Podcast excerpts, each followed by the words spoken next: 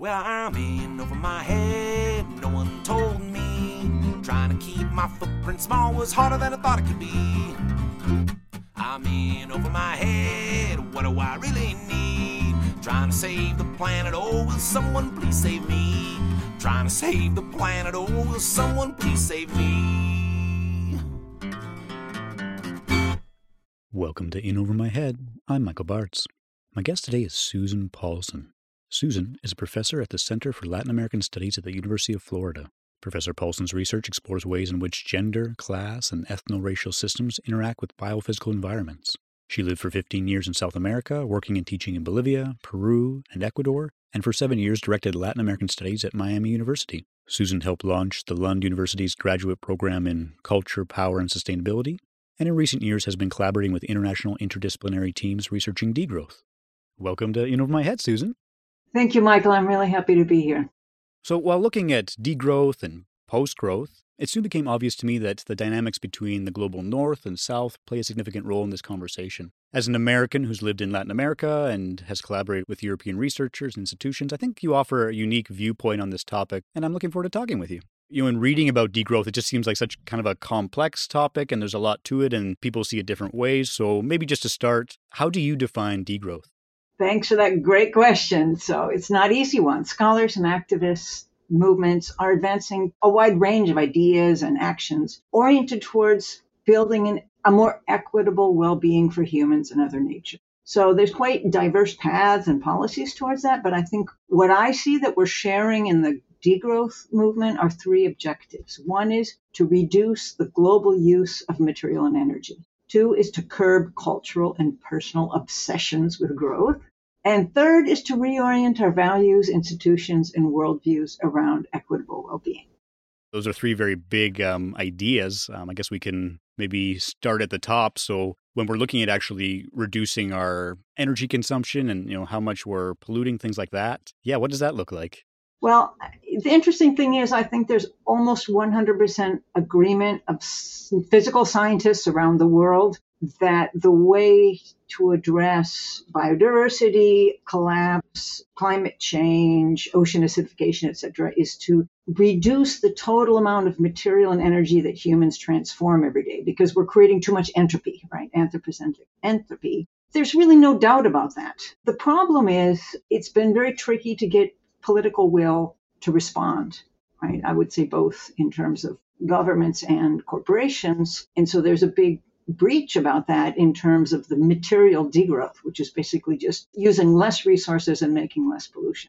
Yeah, no, I think it's a very tricky thing. Like you mentioned, it is political as well. And yeah, just like, I guess that's what kind of got me onto this topic. You know, even looking at green growth, for instance, like, can we really actually grow and reduce our environmental impact at the same time? Like, to me, it just seems like there has to be some sort of reduction in our consumption or energy use, right? So that's what really got me interested in looking into degrowth. Bingo.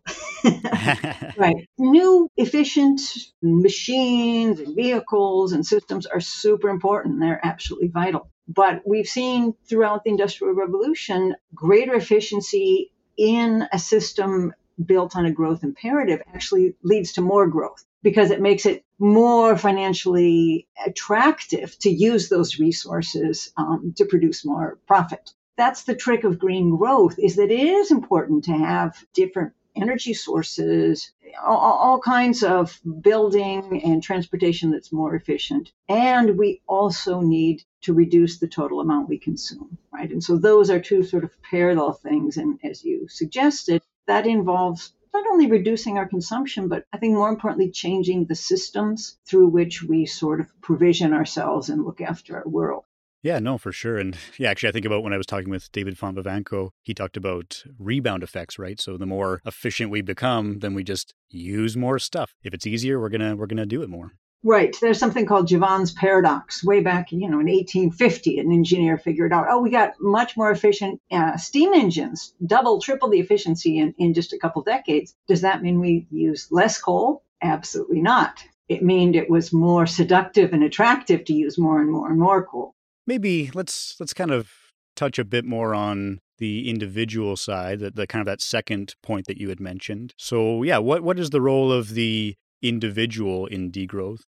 Wow, that's another deep question, Michael. I'm an anthropologist. My colleagues study how humans have lived together for hundreds of thousands of years. And most historians and anthropologists think that sort of the last few hundred years have been characterized by a very, very unusual, unprecedented arrangement focused on individual actors. Heretofore, it's been whatever, kin groups, communities, tribes, looking after each other with the point of regenerating their group, right? That has a lot of implications, and I think it's been pushed on purpose as part of the drive to expand profit and production in the 20th century. And it makes it really hard for us to imagine and work with commons. You know, most history of humans, we've managed the world through commons, our coasts, our forests, grazing lands. I mean, that's how we manage resources. And one sort of very tangible example I think about a lot is in the United States, the major category of household residents is uni-person households. You know, 27% of households have only one person. And what happens in those, first of all, it's a huge use of resources, which it's great for the economy, right? Every single person buys their own refrigerator, their own stove, their own TV, their own couch, their own, et cetera, right? You know, and so in terms of GDP, it's great. In terms of resources, it's terrible. But there's a much deeper issue going on is that if you live alone, you don't get the daily experience of becoming human each morning by sharing breakfast, by sharing the labor of preparing breakfast and the joy of convivial consumption of breakfast and the commons management of the space and the provisioning. I think something like that ends up to the fact that we're incapable of managing, for example, the common atmosphere around the globe. And I think it's partly because we've become human in this unusual moment where we're very alone. You know, in school, we're trained to be individuals and compete with our classmates and friends. So that's one of the big things that many people in degrowth work on is experimenting with commons, trying to create and generate and often recuperate long-standing sort of common and community management regimes and traditions. So what are some examples maybe you have of the commons that people could learn about? Yeah, that's a great question. I mean, there's all kinds of examples that people are working with, some quite long-standing. For example, cooperative energy systems, right? Co-ops. In the history of the U.S., we had many. We had cooperative grain elevators, cooperative NRECA, National Rural Electric Cooperative Association, etc., which have shifted over now to private for-profit enterprise. But there still exist, and there's a new surge of those kind of utilities. People have organized cooperative childcare, community childcare, which I think is on many levels really positive. It's, you know, it's something that policy, well, not many policy wonks are focusing a lot on, but, you know, the idea of working as a community, sometimes doing sort of a round robin of parents taking roles and decisions. There's also workers co-ops. I mean, there's some quite big, you know, tens of thousands of members, longstanding, for example, one, you know, we talk about in Spain in the book that, you know, workers run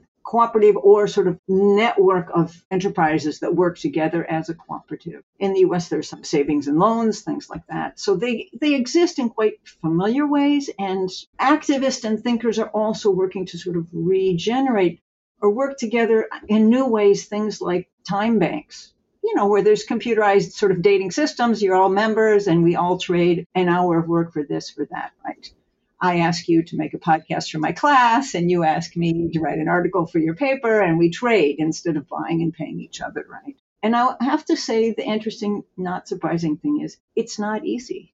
You're right, it is more work, but what I like about that is that it's more relationship building and it's less transactional. You know, it's less about money and power, and it's more about community and helping each other out. And as we've seen, you know, in the recent years, we need to come together and help each other out, especially, you know, maybe in the future if there's going to be more climate related emergencies. You know, I think coming together as a community is going to be very important. So I feel like the commons and helping each other out is a vital thing just for our well-being, right? And I guess that kind of makes me think about how we approach degrowth. And with the commons, it seems like it's kind of a bottom-up approach, right? Is that the best way to make an effective change?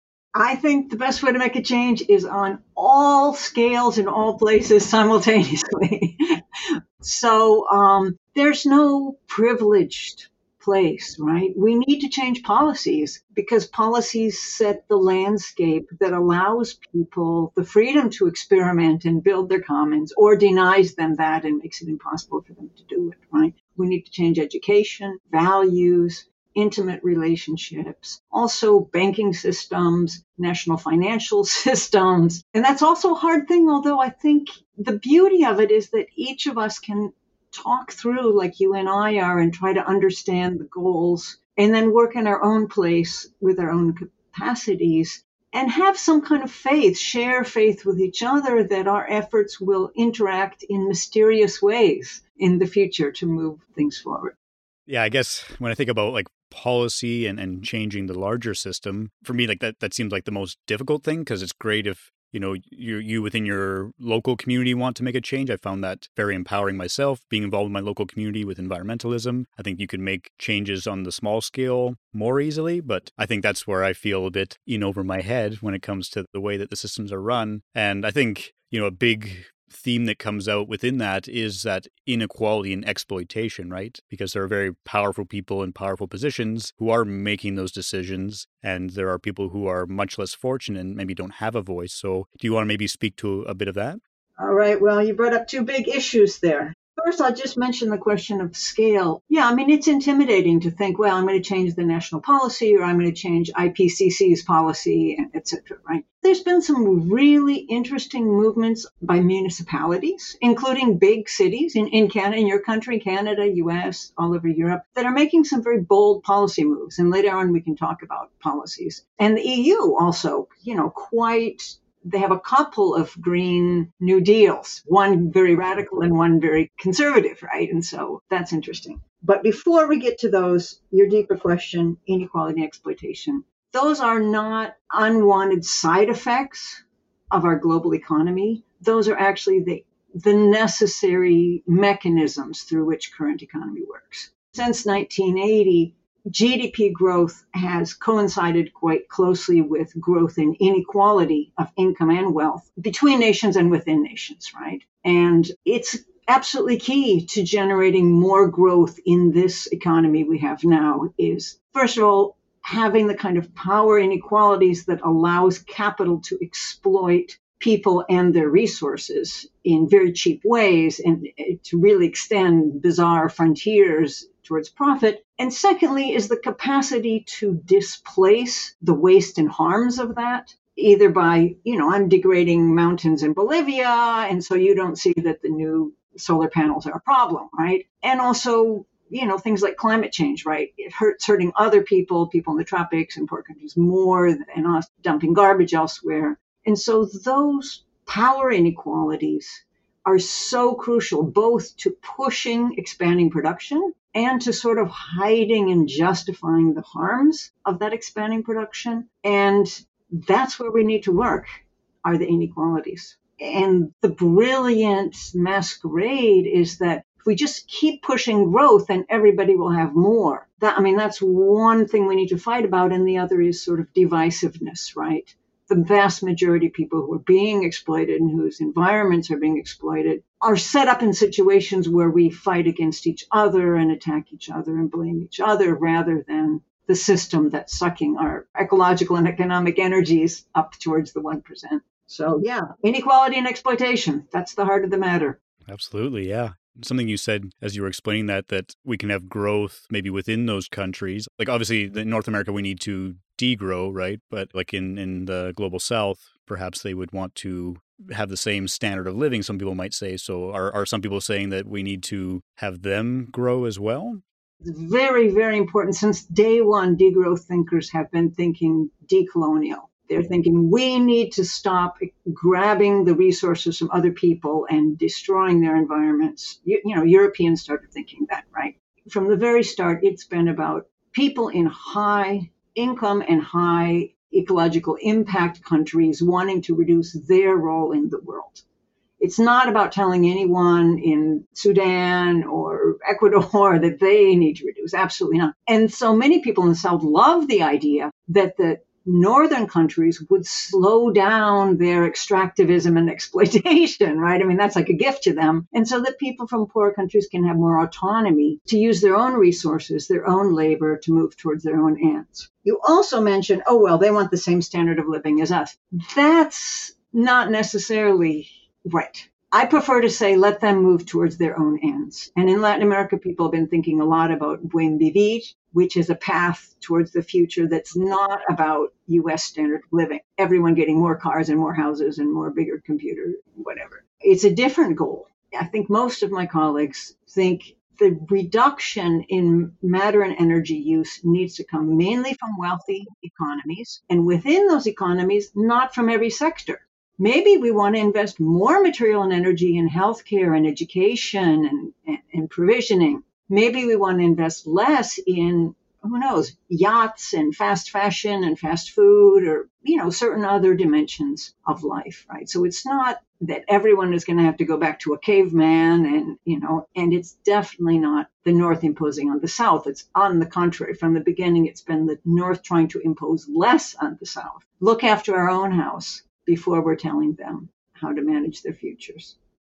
No, absolutely. Yeah. And I think in what you're talking about, you know, just that kind of multiple perspectives and respecting other people's values and beliefs is so important, right? Because if we're saying that everyone has to live like the standard North Americans do, then obviously that's not sustainable, but it's maybe also, like, you're right, not what they actually want to be doing. And I think, yeah, I you know, it's kind of maybe a stereotype of the typical North American of driving cars and eating fast food and things like that. But I think that's a good point. I remember talking with Richard Wilkinson in the Just Transition season, and he talked about inequality and how that actually affects environmentalism, and saying that, like, you know, in the United States, they're a very unequal country within their country.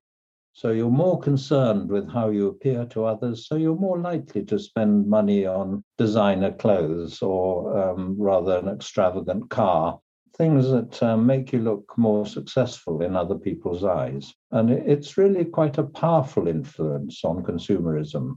I think that's a good point of, instead of just thinking about cars and fast food and those items, looking at how do we invest in healthcare, how do we invest in senior care and retirement plans and things that actually promote well-being, right? Rather than just material status. I love that you talked to Richard Wilkinson. What he says about inequality, yes, it seems that it's really vital to make all of us, including the ones at the top, feel insecure about buying more to establish our status and show off more, which is, again, good for the GDP and bad for material and energy. But there's another thing that happens. You mentioned, oh, well, our standard of living. I mean, I live in the U.S. We have one of the highest GDPs in the world in absolute and per capita terms. We are like way down in terms of maternal mortality, infant mortality, literacy, homicide, suicide, I mean, mental health, obesity, all kinds of factors that I might choose to measure a happy society or what you called standard of living. The GDP hasn't bought us that.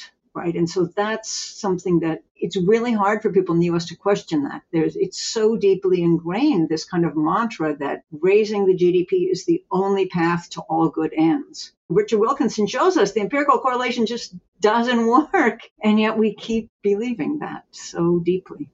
Oh, absolutely. And so I know in, like, the degrowth book that you wrote and in other reading I've done, you know, there are alternative ways to measure that. So what are some of those other ways we could measure besides GDP how the country is doing?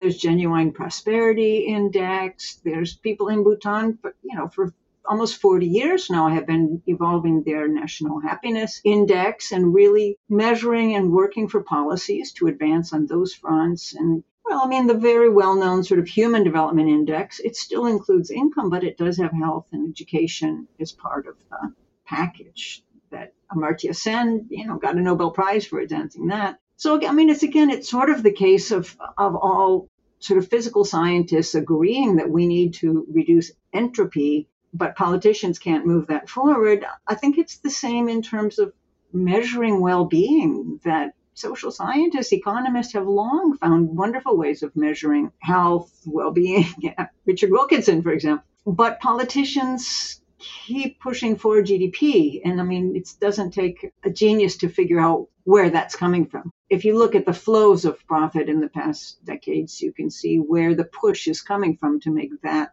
the measure of well-being. or make that appear as the measure of well-being, convince us that that's what we need to work towards. Yeah, so if we want to make those changes where we're maybe not measuring GDP, we're measuring well-being, yeah, what is the role of policy there? I mean, there's all kinds of moves, but I do have some, I mean, people are thinking about and practicing, and as I said, people, including Canada, especially on the municipal level, putting important ones in, right? So I'm just going to mention a few. Some are about just taking the foot off the accelerator.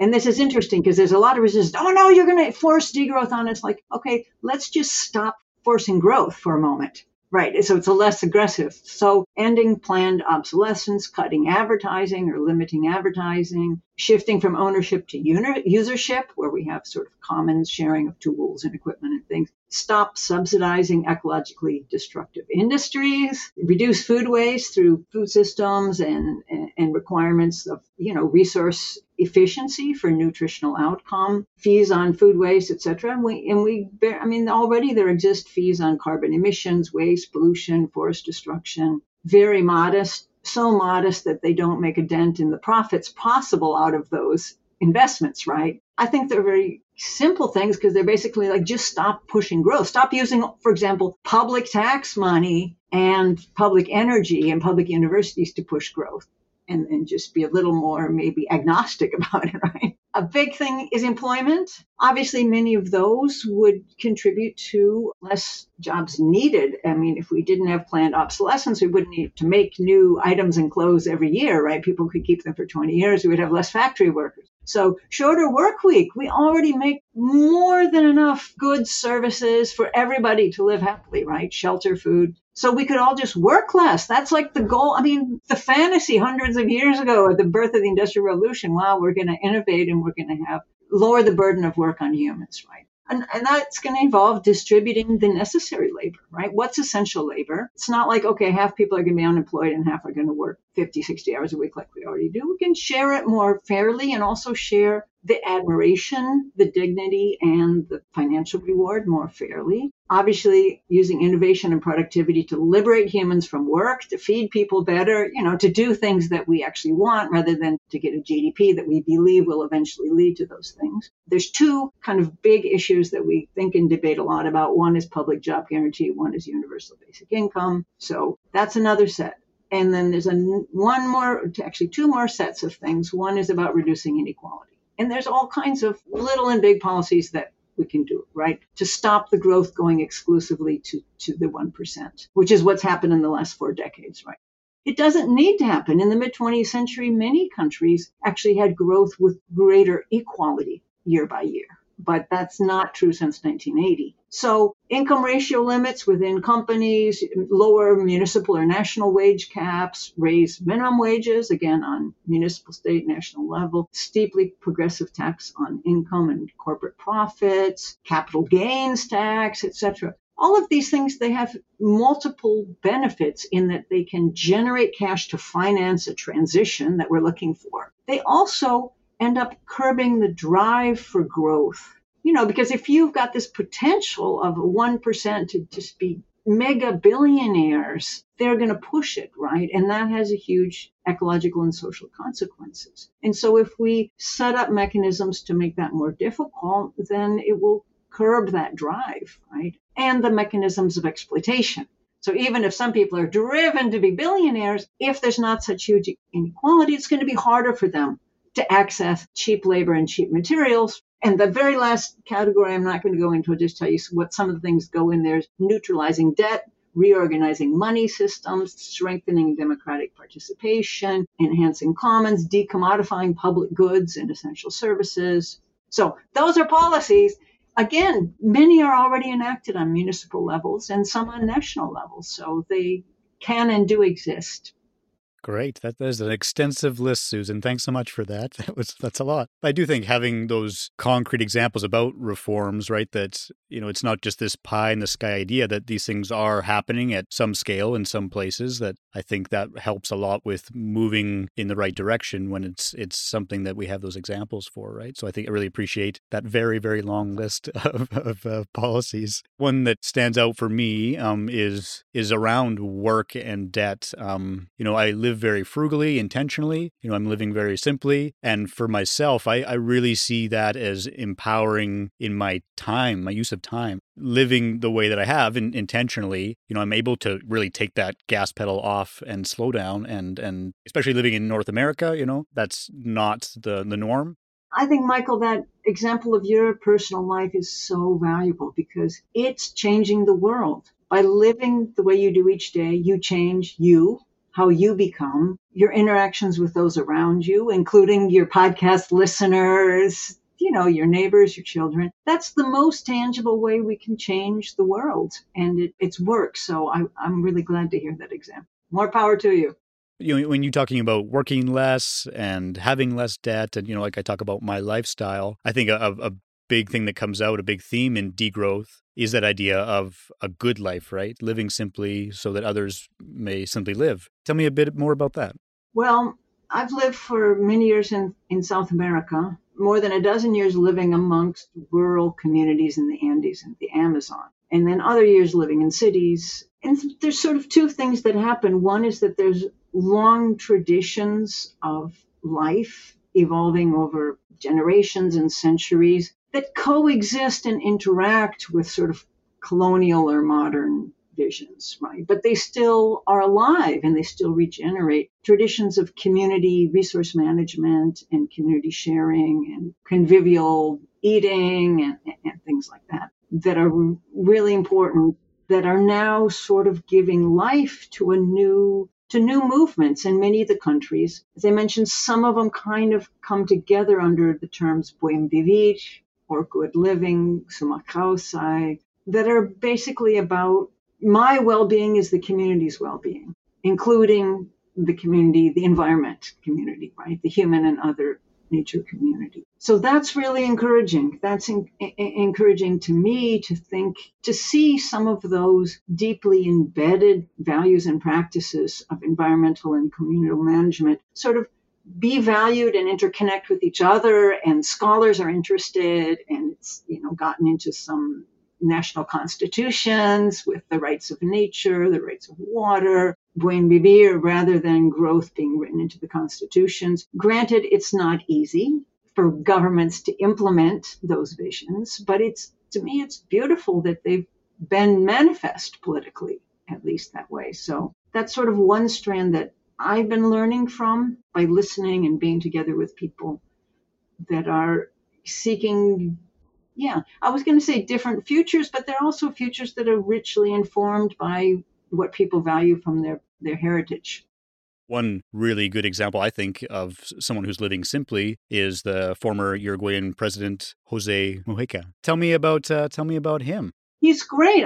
He's got a long history in political activism, pro-democracy activism, and like you, chose to live a quiet, private life. And when he was elected president of Uruguay, he continued to live in a modest, small house, and he donated all of his salary. And he, wore jeans and sandals every day and lived his life.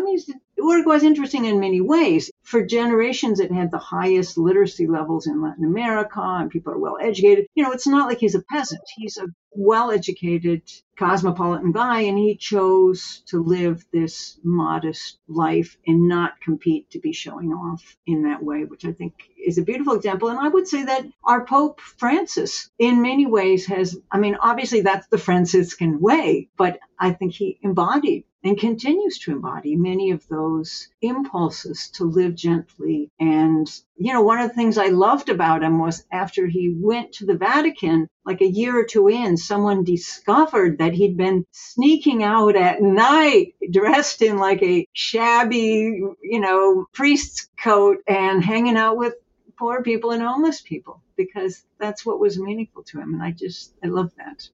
What I like about those two examples is that those are people who are in potentially positions of power, right? Yes. And I think it's very seductive that If you're in that position of power, you have to act a certain way. You have to have a certain high standard in order to feel more important, maybe. I think those are great examples of people who are still doing good work and maybe more humble. And I feel like we need more of that. Amen. Yeah. So, Susan, we've covered a lot of ground. This is a very complex topic. And we've mentioned kind of some policy issues, and we've talked about standard of living and had some great examples about people who are doing great things. But on the individual level, this show is about empowering citizens to take action on the climate crisis. So when it comes to degrowth, post-growth, individually, what can people do to have an impact? Aha, very good. Okay. We all can have an impact in different ways, right? I mean, I'm a teacher, and for me, the classroom is very political. Other people, you make podcasts, we all have different ways. Some of the steps many of us are taking, one is to question assumptions. You know, unlearn. Instead of starting with doing and acting, starting with undoing, unlearning some of the sort of myths about, you know, more salary, more GDP means better, and et cetera, right? I would say learn in different ways. Listen to your podcast, learn from, you know, people in South America that I spend time with. Learn in different ways that coexist with information we get from corporate media. I mean, we have many options to do it, but it's so seductive to get sucked into the messages of the dominant media. Practice commons and care in our daily life in all kinds of ways. I mean, whether you're doing it by sharing knowledge and ideas and questions with a common group of people that are generating doubts and ideas together in a shared space. And I would say, for me, one of the biggest moves that I'm working on is alliances across difference. I think one of the biggest challenges to change is this kind of divide and conquer, you know, identity politics that have sort of separated us in all kinds of ways. And that's pretty hard to learn across difference and to ally. And so that's one thing I'm working on. And again, I would say, have faith. You know, get together with people who are different from you and talk about these issues and try to share and support faith that we can all do our own thing and that the outcomes will interact in surprising ways, maybe ways I didn't imagine, but ways that do move towards the goals that I'm dreaming of. Well, thank you so much for that, Susan. Overall, this has been a very enriching conversation. I'm really glad that we had a chance to talk. Yeah, for me too. Thank you so much for reaching out, Michael, and I hope we continue. I'll think of you and your path on life. And I'm really happy to see, I see it in your face and your eyes that you found motivation and satisfaction on that path. So thank you for that example. Well, that was my chat with Susan. It's clear from talking to her that things need to change within the policy and communities, but that work is starting and I'm hopeful that we're going to make a change. Well, that's all for me. I'm Michael Bartz. Here's to feeling a little less in over our heads when it comes to saving the planet. We'll see you again soon. In Over My Head was produced and hosted by Michael Bartz in partnership with Environment Lethbridge. Original music by Gabriel Thane. If you would like to get in touch, email info@inovermyheadpodcast.com. I'm trying to save the planet, oh, will someone please save me?